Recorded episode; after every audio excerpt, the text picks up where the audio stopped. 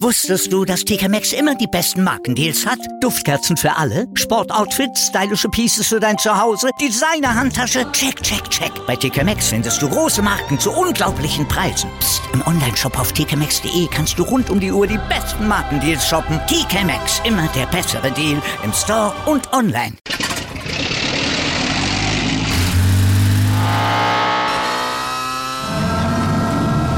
Von 0 auf 100.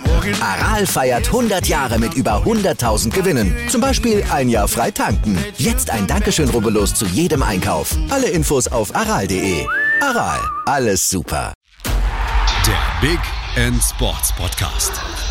Wissenswertes aus der Welt des Sports. Mit Patrick Hoch. Auf meinsportpodcast.de. Hallo, hier ist der Big in Sports Podcast. Ähm, heute mit Dirk Effler, Kitesurf-Trainer. Hallo. Hallo. Und wir wollen über Kitesurfen reden. Kitesurfen. Jeder hat das mit Sicherheit mal gesehen, wenn er an einem Strand vorbeifährt in den Niederlanden oder so.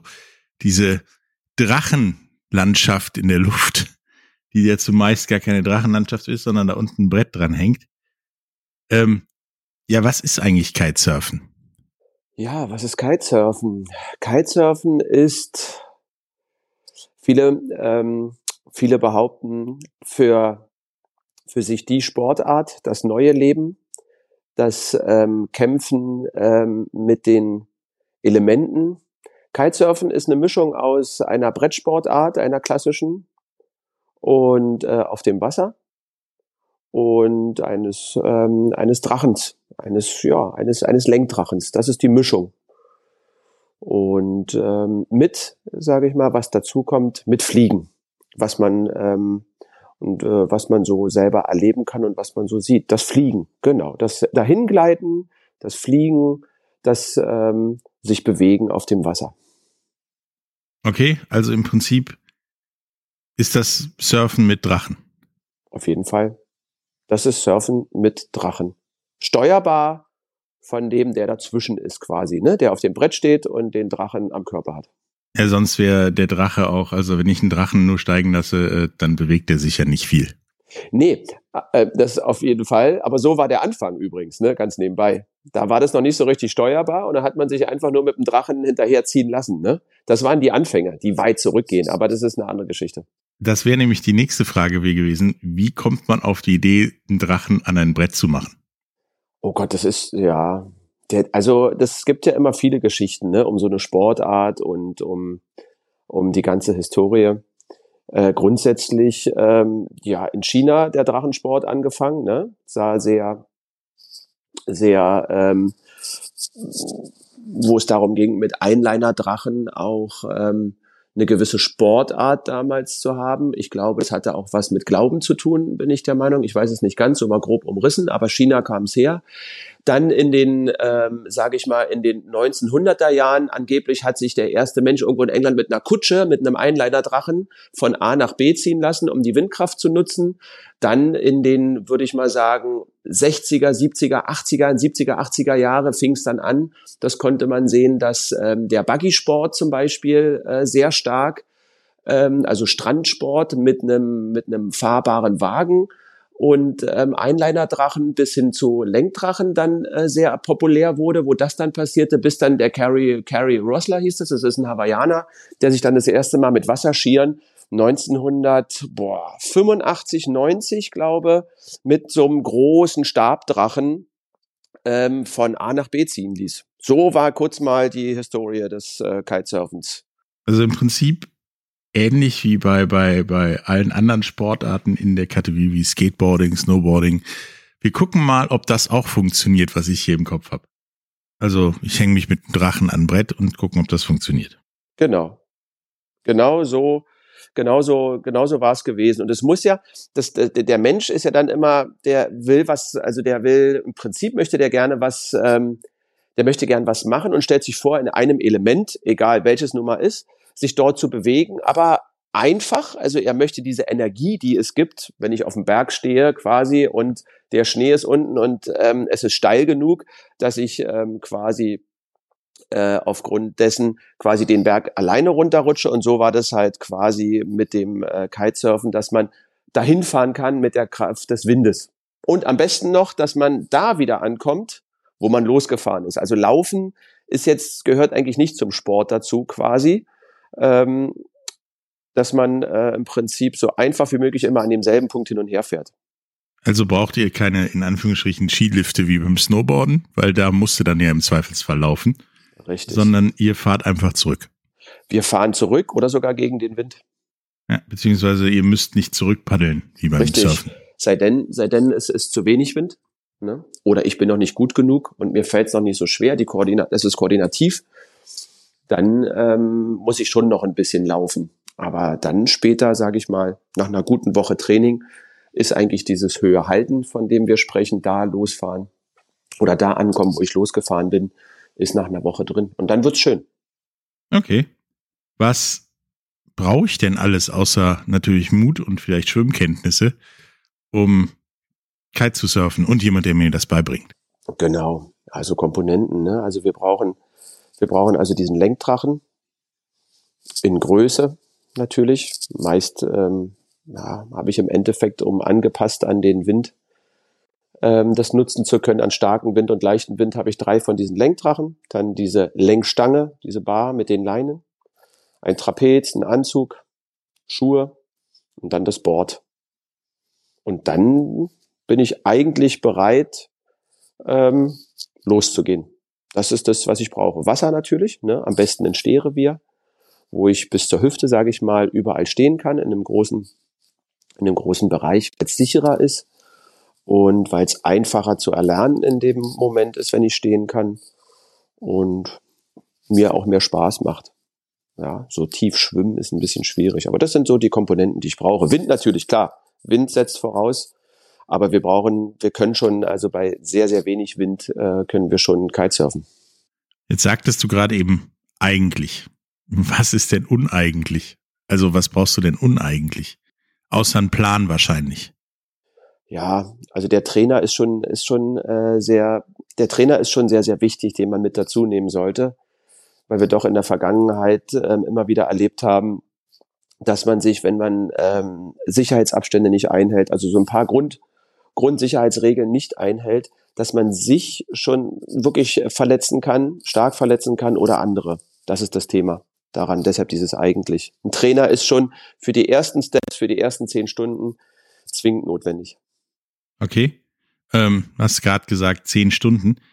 Wie lang ich so bin halt jemand, ich kann ein bisschen Snowboard fahren, ich kann ein bisschen surfen, schwimmen natürlich auch. Ähm, wenn ich jetzt morgen anfangen will, wie lange brauche ich denn, bis ich das Erlebnis habe, das macht auch Spaß und ist nicht harte Arbeit? Ähm, natürlich, je länger man sich einen Trainer nimmt, vielleicht sogar einen Personal Trainer, der mit einem eins zu eins unterrichtet, je intensiver, je, je mehr Inhalt bekommt man fachlicherseits auch und dementsprechend kann ich schneller umsetzen. Dann bin ich in einer Woche schon, sage ich mal, mit drei Stunden am Tag Training, bin ich schon ziemlich weit und komme eigentlich dahin, was ich vorhin schon angesprochen hatte, dass man sicher hin und her fährt, nach links und rechts und dass ich da ankomme, wo ich losgefahren bin. In einem Gruppenkurs, sage ich mal, dauert es ein bisschen länger, um das gleiche Level zu erreichen. Nach drei Tagen mit jeweils drei Stunden, also von zehn Stunden, bin ich zumindest selbstständig in der Lage, das Equipment aufzubauen, sicher aufs Wasser zu gehen, mich sicher auf dem Wasser zu bewegen, wieder ranzulaufen oder ranzuschwimmen oder zu fahren und dementsprechend wieder zurückzulaufen. Also dieses Höhe halten, was wir vorhin schon hatten, das ist am Anfang sehr schwer. Das ist ein relativ langer Prozess. Selbstständig kann ich eigentlich schon nach zehn Stunden sein. Also der, der, der erste Spaß fängt so nach dem ersten Tag schon an.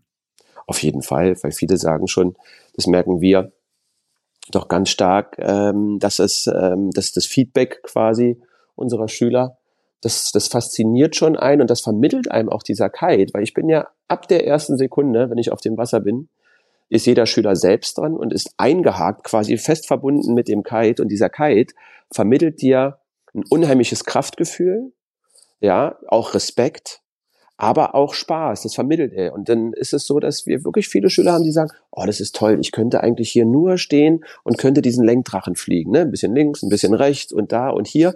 Natürlich hat dieser Lenkdrachen auch in verschiedenen Zonen und äh, also auch andere Reaktionen. Ne? Der kann auch stark ziehen, so ein, so ein Kite.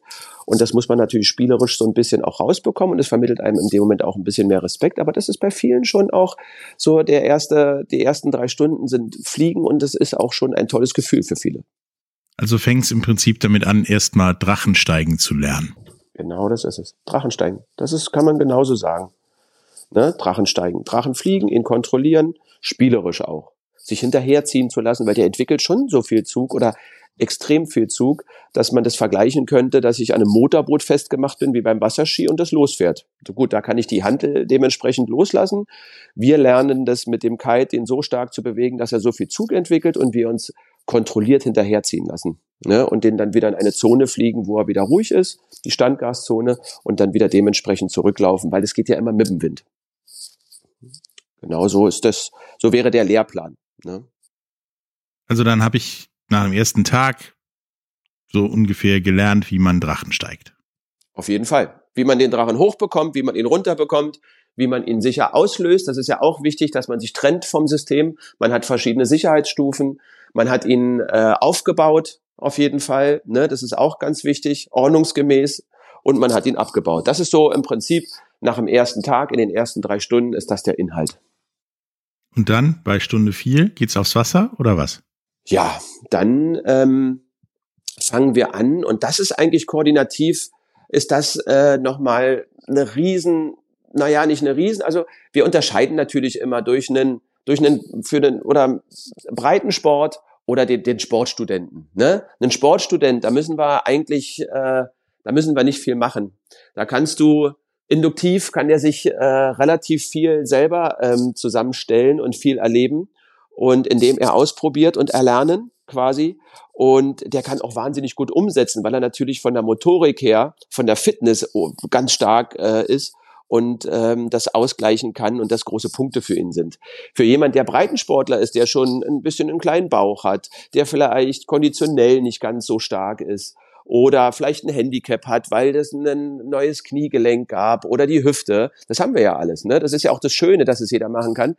Dementsprechend ähm, stellt sich das auch so dann dar, dass wir den Kite einerseits halten müssen. Das muss man sich vorstellen. Ist jetzt sehr theoretisch, was ich beschreibe. Du musst also den Kite quasi auf zwölf, das bedeutet bei uns der Zenit halten, musst aber gleichzeitig dich ins Wasser setzen und versuchen, deine Position zu halten und deine beiden Füße in zwei Schlaufen zu bekommen.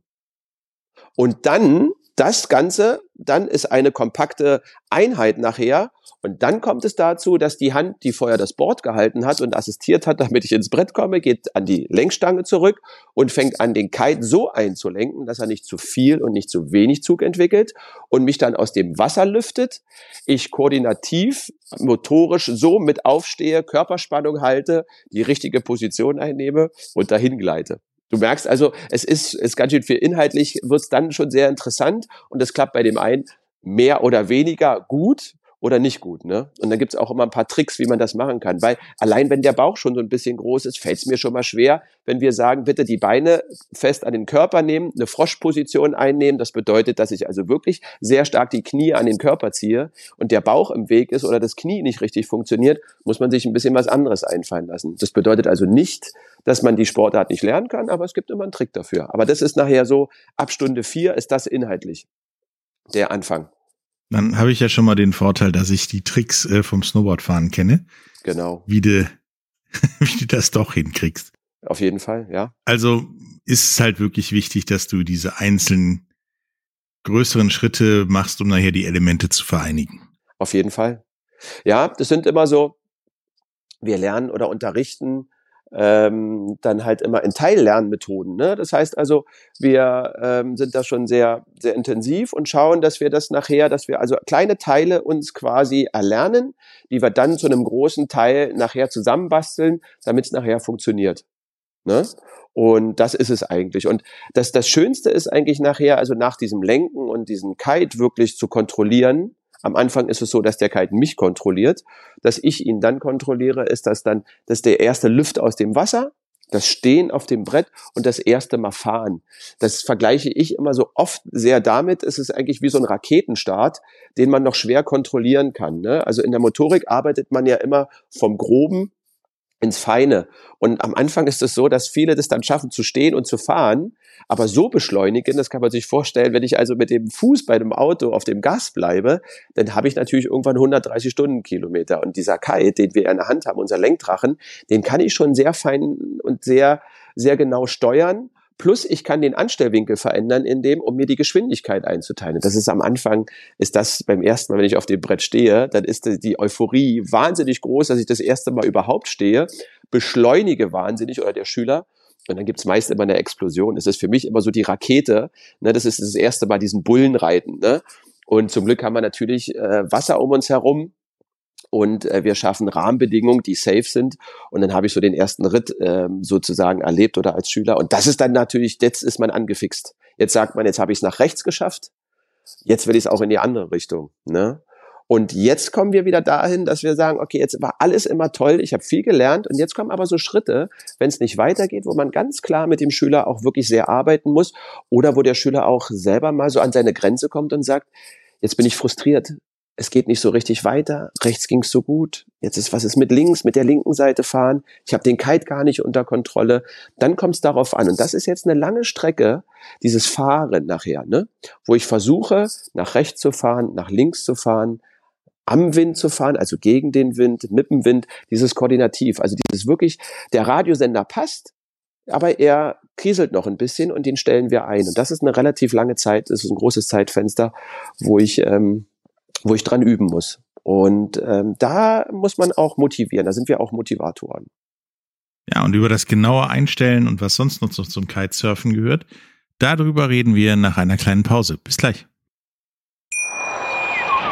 Wusstest du, dass TK Maxx immer die besten Markendeals hat? Duftkerzen für alle, Sportoutfits, stylische Pieces für dein Zuhause, Designer-Handtasche, check, check, check. Bei TK Maxx findest du große Marken zu unglaublichen Preisen. Psst. im Onlineshop auf tkmaxx.de kannst du rund um die Uhr die besten Markendeals shoppen. TK Maxx, immer der bessere Deal im Store und online. Wieder live von ihrem Toyota-Partner mit diesem Leasing-Auftakt. Der neue Toyota Jahreshybrid. Ab 179 Euro im Monat. Ohne Anzahlung. Seine Sicherheitsassistenten laufen mit und ja, ab ins Netz mit voller Konnektivität. Auch am Start die Toyota Team Deutschland Sondermodelle. Ohne Anzahlung geht's in die nächste Runde. Jetzt los sprinten zu Ihrem Toyota-Partner.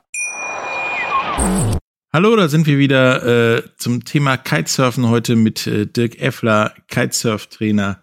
Ähm, du hast mir gerade so erklärt, wie du von ich habe keine Ahnung zu du fängst an zu surfen und nicht nur Drachen steigen zu lassen, ähm, kommst, wenn du wie ist das denn, wenn die Leute merken, sie können sie können links, rechts, rechts fahren, geradeaus, sie wissen, wie sie irgendwie zurückkommen, sie haben das alles im Griff? Ist das dann, beobachtest du, dass die damit Bock weitermachen oder so wie, oh, ich kann jetzt Tennis spielen, ich kann jetzt surfen, ist ein Skill, das ich habe, aber ich mache nicht weiter oder sind die Leute dann ja hooked und ziehen das durch? Es ist unglaublich, wie sich die Leben. Also ich müsste mal schätzen, ganz kurz, wie viele Schüler ich gehabt habe. Ich mache das seit 20 Jahren. Es fragen mich auch immer viele. Und viele kennen mich auch von vor 20 Jahren, denen ich Kiten beigebracht habe. Heute kommen die Kinder von allen zu mir. Ich weiß es nicht. Alle fragen mich immer, wie viele Schüler ich gehabt habe. 2000, 3000, 4000. Ich kann es wirklich nicht sagen, aber es ist eine, es ist eine Riesensumme, glaube. Und was ich erlebt habe, wie es Menschen verändert, diese Sportart, und wie sie ihr Leben verändern, indem sie ihren Beruf wechseln, ihren Standort wechseln oder letztens, wir waren gerade im Ausland und ähm, waren, hatten ähm, einen, einen, einen, eine Wellenklinik auf den Kapverdischen Inseln und es war ein Schüler dabei aus Hamburg und für den stand es eigentlich fest, dass er nach München wechseln will, arbeitstechnisch. Und wir waren 14 Tage dort vor Ort. Er hat viel gelernt, hat mit uns das erlebt, dort rumzufahren, mit den, in den Wellen sich zu bewegen, zu kämpfen, was zu erlernen. Und er schrieb uns keine drei Tage später, als er zu Hause war, dass er uns sehr viel zu verdanken hat und für ihn diese Reise oder quasi nicht diese Reise, sondern der neue Job den hat er abgesagt, weil er in Hamburg bleiben will, weil er bei seiner Familie bleiben will und weil er das Kitesurfen und diese Gespräche, die wir im Auto hatten, als wir zum Spot gefahren sind und die Einstellung, weil er das einfach behalten will. Und das allein hat uns wieder Gänsehaut, auch uns wieder gebracht, wo wir gesagt haben, guck mal, so viel können wir auch verändern. Das ist unglaublich. Das ist unglaublich, was das Meer, was das Meer mit den Menschen macht. Dieses da draußen sein, dieses sich da drin bewegen. Es ist, es ist Wahnsinn. So oft erlebt. Ganz, ganz oft. Also ist Kitesurfen nicht nur lernen, wie man an und auf dem Ding geradeaus, links, rechts fährt, sondern auch eine Art Lebenseinstellung. Auf jeden Fall. Auf jeden Fall. Das ist eine Art Lebenseinstellung. Man kann sich auch viel mitnehmen. Dieses auch runterkommen. Wir sind alle leben in einer Zeit, wo alles so schnelllebig ist und immer bam, bam, bam, bam, bam. Das ist unglaublich, wenn man diesen Beach betrifft und äh, betrifft, betritt, dass man dann runterfährt. Und wir haben ganz viele, die sagen, Dirk, ich habe jetzt drei Stunden mit dir gemacht oder mit euch. Für mich war alles ausgeblendet. Alles ausgeblendet. Ich war nur hier und war mit dem Kite mit mir super in Reinen. Das ist das auch, was gerne viele suchen und brauchen auch. Und das erkennen sie und nehmen das an. Dann kaufen sich Equipment, dann wird sich der Bulli gekauft. Das ist ja auch so ein, das ist ein Crossover, ne? Das heißt, es ist ja nicht nur dann da, dass ich das Auto habe, um da hinzukommen. Ich meine, wir hatten vorhin, ne, hatten wir gerade am Einstieg oder als wir uns äh, das besprochen haben, was man alles benötigt. Ich brauche natürlich auch den Bulli, ne, das wäre natürlich toll, oder das Auto und ich brauche die 3,50 Euro, heute sogar 4,50 Euro bei den Dieselpreisen um, ähm, um an den Spot zu kommen. Das hört ja nicht auf damit, dass ich das Equipment habe, was schon viel Geld kostet. Also wir bewegen uns hier auch in einer Sportart oder in einem, in einem Level, was sehr viel Geld kostet. Ne? Und ähm, das macht es auch aus, dass sich dann viele dahin bewegen, sagen, hey, ich, ich liebe das, im Bulli zu sein, zu übernachten am Spot, Gleichgesinnte zu treffen. Das ist so ein wahnsinniger Lebenswandel. Bis dato bestanden die Wochenenden vielleicht daraus, ähm, vielleicht zu Hause gewesen zu sein und ein Modellbau-Hobby zu haben, ähm, weiß ich nicht was. Und jetzt sind die Wochenenden, Freitag das Auto zu packen, sich darauf zu freuen, den Bulli mit dem loszufahren. Es muss aber auch ein passendes Auto sein, zu campen. Ne, das allein, das ist Campen, mit Gleichgesinnten abends zusammenstehen, Kitesurfen zu gehen. Das kann man aber übertragen, glaube ich, auf jeden Wassersport. Aber wir sind ja speziell beim Kitesurfen oder reden über das Kitesurfen. Mit den Erfahrungen auszutauschen und am nächsten Tag das zu erleben so ist es. Also so, so sind, so, so, so entsteht das oder so ähm, ergibt sich das. Das ist ja im Prinzip ein Effekt, den, den viele dieser Sportarten haben. Also auch beim, beim, beim Wellenreiten, also Surfen, beim Snowboarden und so, die sind ja alle so, wenn du es dann kannst und es, es machst und so, dann hat das schon was Meditatives. Ich meine, die Zeit vergeht, plötzlich ist durchaus Abend, nachdem du gerade erst alles fertig gemacht hast und dich ja da reingestürzt hast. Plötzlich ist, äh, ist Abend oder Nachmittag und komischerweise sieht die Welt viel klarer aus danach. Auf jeden Fall. Das ist, ich glaube, das drückt, das, also wer, wer das, wer dafür offen ist, ne, bei dem drückt es auch einen Reset-Knopf. Der erholt sich. Das ist auch eine Erholungsphase.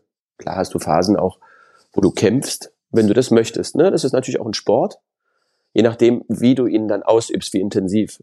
Dass es ein Sport ist, wenn du Tricks erlernen willst, wenn wir in den Hochleistungssport gehen, wo ähm, die Jungs 30, 40 Meter durch die Luft segeln, das ist schon sehr extrem, was ein Sport ist, wo man auch sehr an seine Grenzen kommt.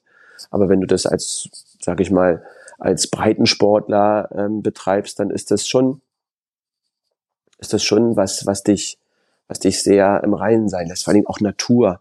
Ich glaube, auch aufgrund von Corona haben wir wieder alle noch mal so ein bisschen mehr oder weniger uns irgendwie was gesucht, was wir zu Hause machen können. Das merkten wir auch. Also ich glaube, dass viele Schulen auch oder die Kite-Trainings anbieten, gemerkt haben, dass wir einen wahnsinnigen Zulauf hatten, wo wir sehr, sehr viele Neusportler quasi, Neukiter äh, bekommen haben. Ähm, auch dieses Campen im Auto woher fahren, also der ganze Campingmarkt hat sich ja auch wahnsinnig in Corona ähm, weiterentwickelt und das machte es auch aus und wo Leute da auch wirklich fest hängen geblieben sind und das mögen und sich da ihren, ihren Freiraum suchen. Ja. Nun hast du gerade eben ja schon den Hochleistungssport angesprochen. Ähm, und wir sprechen ja immer gerne darüber, wie Wettkämpfe in so Sportarten ablaufen. Was gibt's denn für Wettkampfmöglichkeiten, wenn ich jetzt ein kompetitiver Typ bin und nicht meditativ über die Wellen reiten möchte. Ähm, was gibt's da für Möglichkeiten? Es gibt viele Möglichkeiten. Also das hat sich ja in den letzten Jahren, ich meine, wir sind jetzt mal wir sind jetzt im, ich würde sagen, 20 Jahre Kitesurfen in Europa, auf der Welt, wo das äh, im Prinzip jetzt auch quasi ähm, ein Zeitfenster äh, beschreibt, wo wir Material haben und wo wir auch eine Entwicklung sehen können. Vorher war das Material wirklich äh, sehr schwierig, um so extrem sich in verschiedene Kategorien im Prinzip zu entwickeln. Das heißt, wir haben einerseits haben wir die Geschichte, dass man kleine und große Wellen fahren kann. Ne? Das Ganze mit Schlaufen oder ohne Schlaufen. Wir haben die Möglichkeiten, Freestyle zu fahren. Das heißt, dort habe ich ähm, Bretter. Es ändert sich klar der Kite-Typ oben schon, aber an grundsätzlich ändert sich immer das, was unten dann nachher auf dem Wasser gleitet.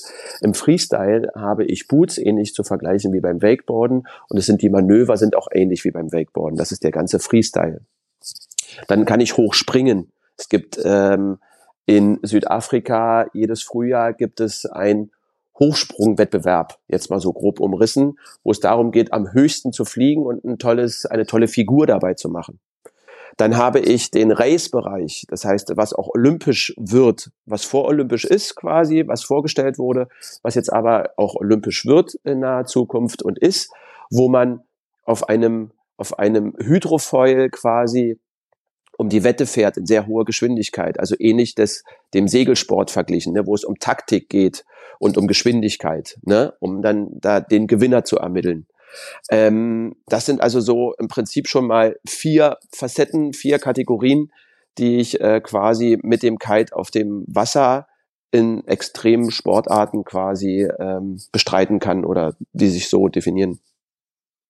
Also es ist auch was für Leute wie mich, ähm, das junge Ich, das immer auch einen Gegner brauchte, um Sportarten gut zu finden. Mittlerweile bin ich da auch was ruhiger. Ja, und man merkt es, es wird ja auch alles extremer. Und man muss ganz ehrlich sagen, wenn man sich das Durchschnittsalter anguckt von den Jungs und Mädels, die, die da, die vorne im World Cup sind und dort äh, gewinnen, dann ist das Durchschnittsalter genauso wie in allen anderen Fun-Sportarten, wenn man sie so bezeichnet, oder selbst auch in, in klassischen Sportarten, sind sie alle 18, 19, 20, 21, 22. Das ist so das Alter, wo du diese Höchstleistung hast, wo du wo du wenig Angst hast, wo du koordinativ wahnsinnig gut bist, wo du schnell aufnehmen kannst, Manöver schnell umsetzen kannst. Das ist alles sowas, wenn wir ein bisschen älter sind, ich sage mal 25, 26, ja, dann bist du immer noch irgendwo Weltspitze, aber nicht mehr ganz vorne. Und wenn wir mit 30, 35, 40, dann geht es darum, ein neues Manöver zu lernen und das wiederum, klar, eigene Ego, das erlernen zu wollen, aber das bedeutet auch meinen eigenen kleinen Kampf, ne? mein kleines eigenes Training, mein eigenes, äh, meinen eigenen Wettkampf zu erleben. Nun hast du vorhin äh, mal angedeutet, dass das nicht ganz ungefährlich ist. Wie hoch ist denn das Gefahrenpotenzial? Also ist das nur Image oder ist es wirklich gefährlich? Es ist gefährlich, muss man ganz ehrlich sagen. Wenn du drei, vier Dinge nicht beachtest, dann kann es für denjenigen oder für denen, die drumherum sind oder sich in der Nähe befinden, sehr gefährlich werden. Man muss sich vorstellen, ich sprach ja schon darüber, dass dieser Kite, der kann wirklich so viel Zug entwickeln wie ein Auto oder wie ein Motorboot, was losfährt, was ich selber nicht als Mensch nicht kontrollieren kann. Auch nicht mit 100 oder 150 Kilogramm. Und befinde ich mich in Landnähe, ja, oder in der Nähe von Hindernissen, dann wird es insoweit äh, für mich gefährlich, wenn ich das, wenn ich diesen Kite nicht wirklich kontrollieren kann und ihn versteuere, dass ich dagegen gezogen werde. Es gibt aber immer noch diesen, dieses Wenn. Ne? Wenn ich also aufs Wasser gehe und mir ein Stehrevier suche und um mich herum Rahmenbedingungen schaffe, wo nur Wasser ist, ich den Kite bei zu viel Wind nicht zu groß aussuche, sondern eher zu klein, dann minimiere ich dieses Risiko wahnsinnig bis fast zu null und mir kann nichts passieren. Das ist das Thema. Solange ich mich wiederum an Land befinde und in Landnähe bin oder an Hindernissen, dann wird's, dann wird's kritisch. Das ist das, das ist das Problem. Ansonsten passiert nichts. Klar kann ich mich natürlich bei einem tollen Manöver, was ich übe, auch die Jungs, wo ich, was ich erzählte, die äh, in, in Südafrika 30 Meter hochspringen und die sich versteuern und ähm, dort auf dem Wasser landen, na klar können die sich auch stark verletzen, was passiert ist. Aber das ist jetzt mal eine andere Kategorie. Ich spreche jetzt mal von dem Otto-Normalverbraucher, der einfach losgeht und sagt, hey, ich möchte das einfach lernen. Ich kann es lernen, weil er hat ja gesagt, bis 80 könnte ich es.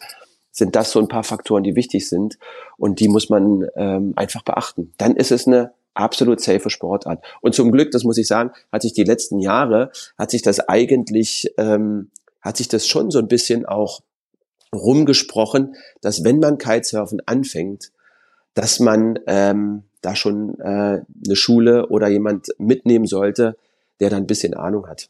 Ne? Es heißt nicht, dass ich eine Schule besuchen muss. Es gibt auch sehr, sehr viele Kitesurfer im Freundeskreis, die wahnsinnig gut ähm, unterrichten können ähm, die didaktisch ähm, das sehr gut haben und einen Plan davon und äh, das den Jungs und Mädels auch beibringen können im Freundeskreis. Aber es ist wichtig, dass jemand dabei ist und nicht einfach Learning by Doing. Das ist zum Glück vorbei. Das war in den Anfangszeiten so. So habe ich auch Kiten gelernt übrigens. ja, das war auch nicht klug, ne? aber es hat äh, irgendwann funktioniert. Aber es hat auch wehgetan, muss man ehrlich sagen. Ne? Ja, so ähnlich habe ich auch Snowboardfahren gelernt. Ey, du kannst Skateboard fahren, so viel anders ist das nicht. Resultat waren zwei gebrochene Rippen. Ähm, richtig. Und dann habe ich mal eine Stunde genommen, um dann auch zu lernen, wie man es richtig macht. Ähm, und dann war gut. Also ich kann ich nur empfehlen bei so Sportarten wie Kitesurfen, wie Snowboarden, wie Surfen. Nehmt mal ein, zwei Stunden. Dann wisst ihr auch, ob das was für euch ist. Und dann habt ihr zumindest kapiert, wie es geht. Und dann könnt ihr vielleicht mit den Selbstbeibringen weitermachen. Aber auch nur vielleicht. Genau. Ähm, es war mir, ähm, es war sehr informativ zum Thema Kitesurfen mit dir zu sprechen, Dirk. Hast du noch irgendetwas, was du unseren Zuhörern sagen möchtest zum Thema Kitesurfen und vor allen Dingen, wie, wie können sie anfangen, Kite zu surfen? Ähm, auf jeden Fall, ich kann nur sagen, auf jeden Fall probieren. Über das mal abschließend, was wir uns so noch ähm, im, im Breitensportbereich äh, gar nicht unterhalten haben, ist dieses Fliegen ne, was dieser Kite eigentlich einem vermittelt. Und wenn ich so ein bisschen weitergehe, wir sprachen ja übers Training und dass man so einen eigenen Wettkampf dann hat und dann kommt am Anfang nur das Fahren, dann kommt das äh, Höhefahren, dann kommt ein Richtungswechsel, so eine, so eine Wende, sagt man, oder eine Halse. Und ach jetzt, nein, Dirk, ich will gar nicht springen. Und irgendwann ist er, doch, doch, ich habe es mir überlegt. Und das ist es nämlich. Dieser Kite, man hat so ein tolles Gefühl, wenn man mit dem fliegen kann. Und der Mensch wollte schon immer fliegen. Das ist, das ist im, das hat, das hat man im Gefühl, das möchte ein Mensch und man kann mit diesem Kite so toll dahin fliegen. Und das sollte jeder mal erleben, dann früher oder später und so gezogen werden. Es vermittelt ein, ein wahnsinniges Freiheitsgefühl. Also ich kann jedem nur empfehlen, ähm, das mal auszuprobieren und sich in der Nähe, also wir sind mittlerweile weltweit äh, kann man das ja auch probieren, weil wir haben auch viele, die sagen, ach Dirk, das ist mal ganz toll da mit äh, euch und da auf Sylt und das ist oder hier in Deutschland, aber ich bin doch eigentlich eher immer derjenige, der mit dir nach Brasilien fährt. Das geht auch. Ähm, aber du hast in Deutschland, in, also ganz Europa, von Frankreich, am Atlantik, am Mittelmeer, am Neusiedlersee, am ähm, Gardasee, du hast so wahnsinnig viele Schulen. Also wir haben so ein enges Netz an Kiteschulen wo ich hingehen kann, mir das durchlesen kann oder mir das Angebot, ähm, was inhaltlich und preislich mich da anspricht, um das auf jeden Fall mal auszuprobieren. Und grundsätzlich arbeiten fast alle Schulen ähnlich, dass man sich zehn Stunden ist ein Einsteigerkurs oder ein Einstiegskurs und das ist in Gruppen meist vielleicht mit bis zu, ich kann es nur empfehlen, nicht mehr als drei Personen zu machen. Wir machen es generell nur eins zu eins oder zwei zu eins, weil man da einfach mehr bekommt. Und dann sollte man das auf jeden Fall mal ausprobieren, wer dazu oder wer sich dazu in der Lage fühlt und das wirklich interessant findet, auf jeden Fall ausprobieren. Ja, also ausprobieren sowieso immer ähm, und lernt zu fliegen, kann ich da nur sagen. Ähm, Links dazu und wie man da Sachen findet, äh, findet ihr wie immer in den Shownotes. Es war mir ein Vergnügen, Dirk. Es hat mir richtig Bock gemacht, jetzt mit dem kommenden Frühling, Sommer, ja, Dinge zu machen wie Kitesurfen, um mal wieder diese meditative Art und Weise eines Tages zu haben. Ähm, wir hören uns mit Sicherheit wieder. Danke. Ja, vielen Dank dir oder euch. Dankeschön, ne? Bis bald. Bis dann. Tschüss. Danke. Tschüss.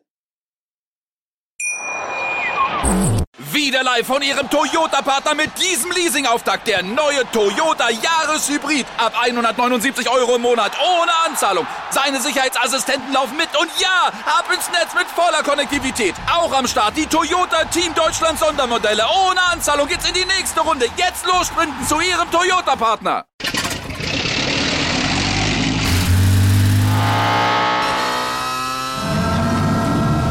Von 0 auf 100.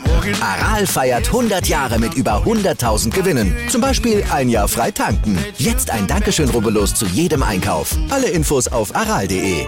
Aral, alles super. Dir hat dieser Podcast gefallen? Dann klicke jetzt auf Abonnieren und empfehle ihn weiter. Bleib immer auf dem Laufenden und folge uns bei Twitter, Instagram und Facebook. Mehr Podcasts aus der weiten Welt des Sports findest du auf meinsportpodcast.de.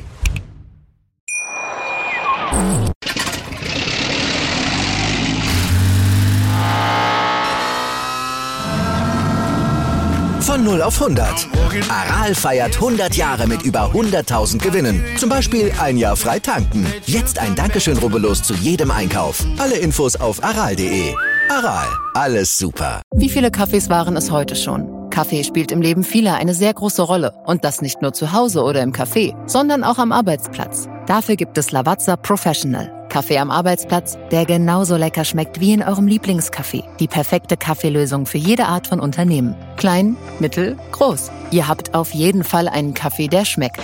Die richtige Motivation für eure Arbeitstage. Alle Infos zu Lavazza Professional findet ihr auf lavazzapro.de mit allen Kaffeelösungen für euer Büro. Ich habe mich natürlich schockverliebt, weil die war wirklich ganz, ganz klein. So begann die Mensch-Hund-Beziehung zwischen Christina und Tierschutzhund Frieda. Und wie es danach, nach dem ersten Moment der Verliebtheit, so weiterging und welche Klippen es danach zu umschiffen galt, das hört ihr in der neuen Ausgabe von Iswas Dog, dem Podcast für harmonische Mensch-Hund-Beziehungen. Iswas Dog? Mit Malte Asmus. Überall, wo es Podcasts gibt.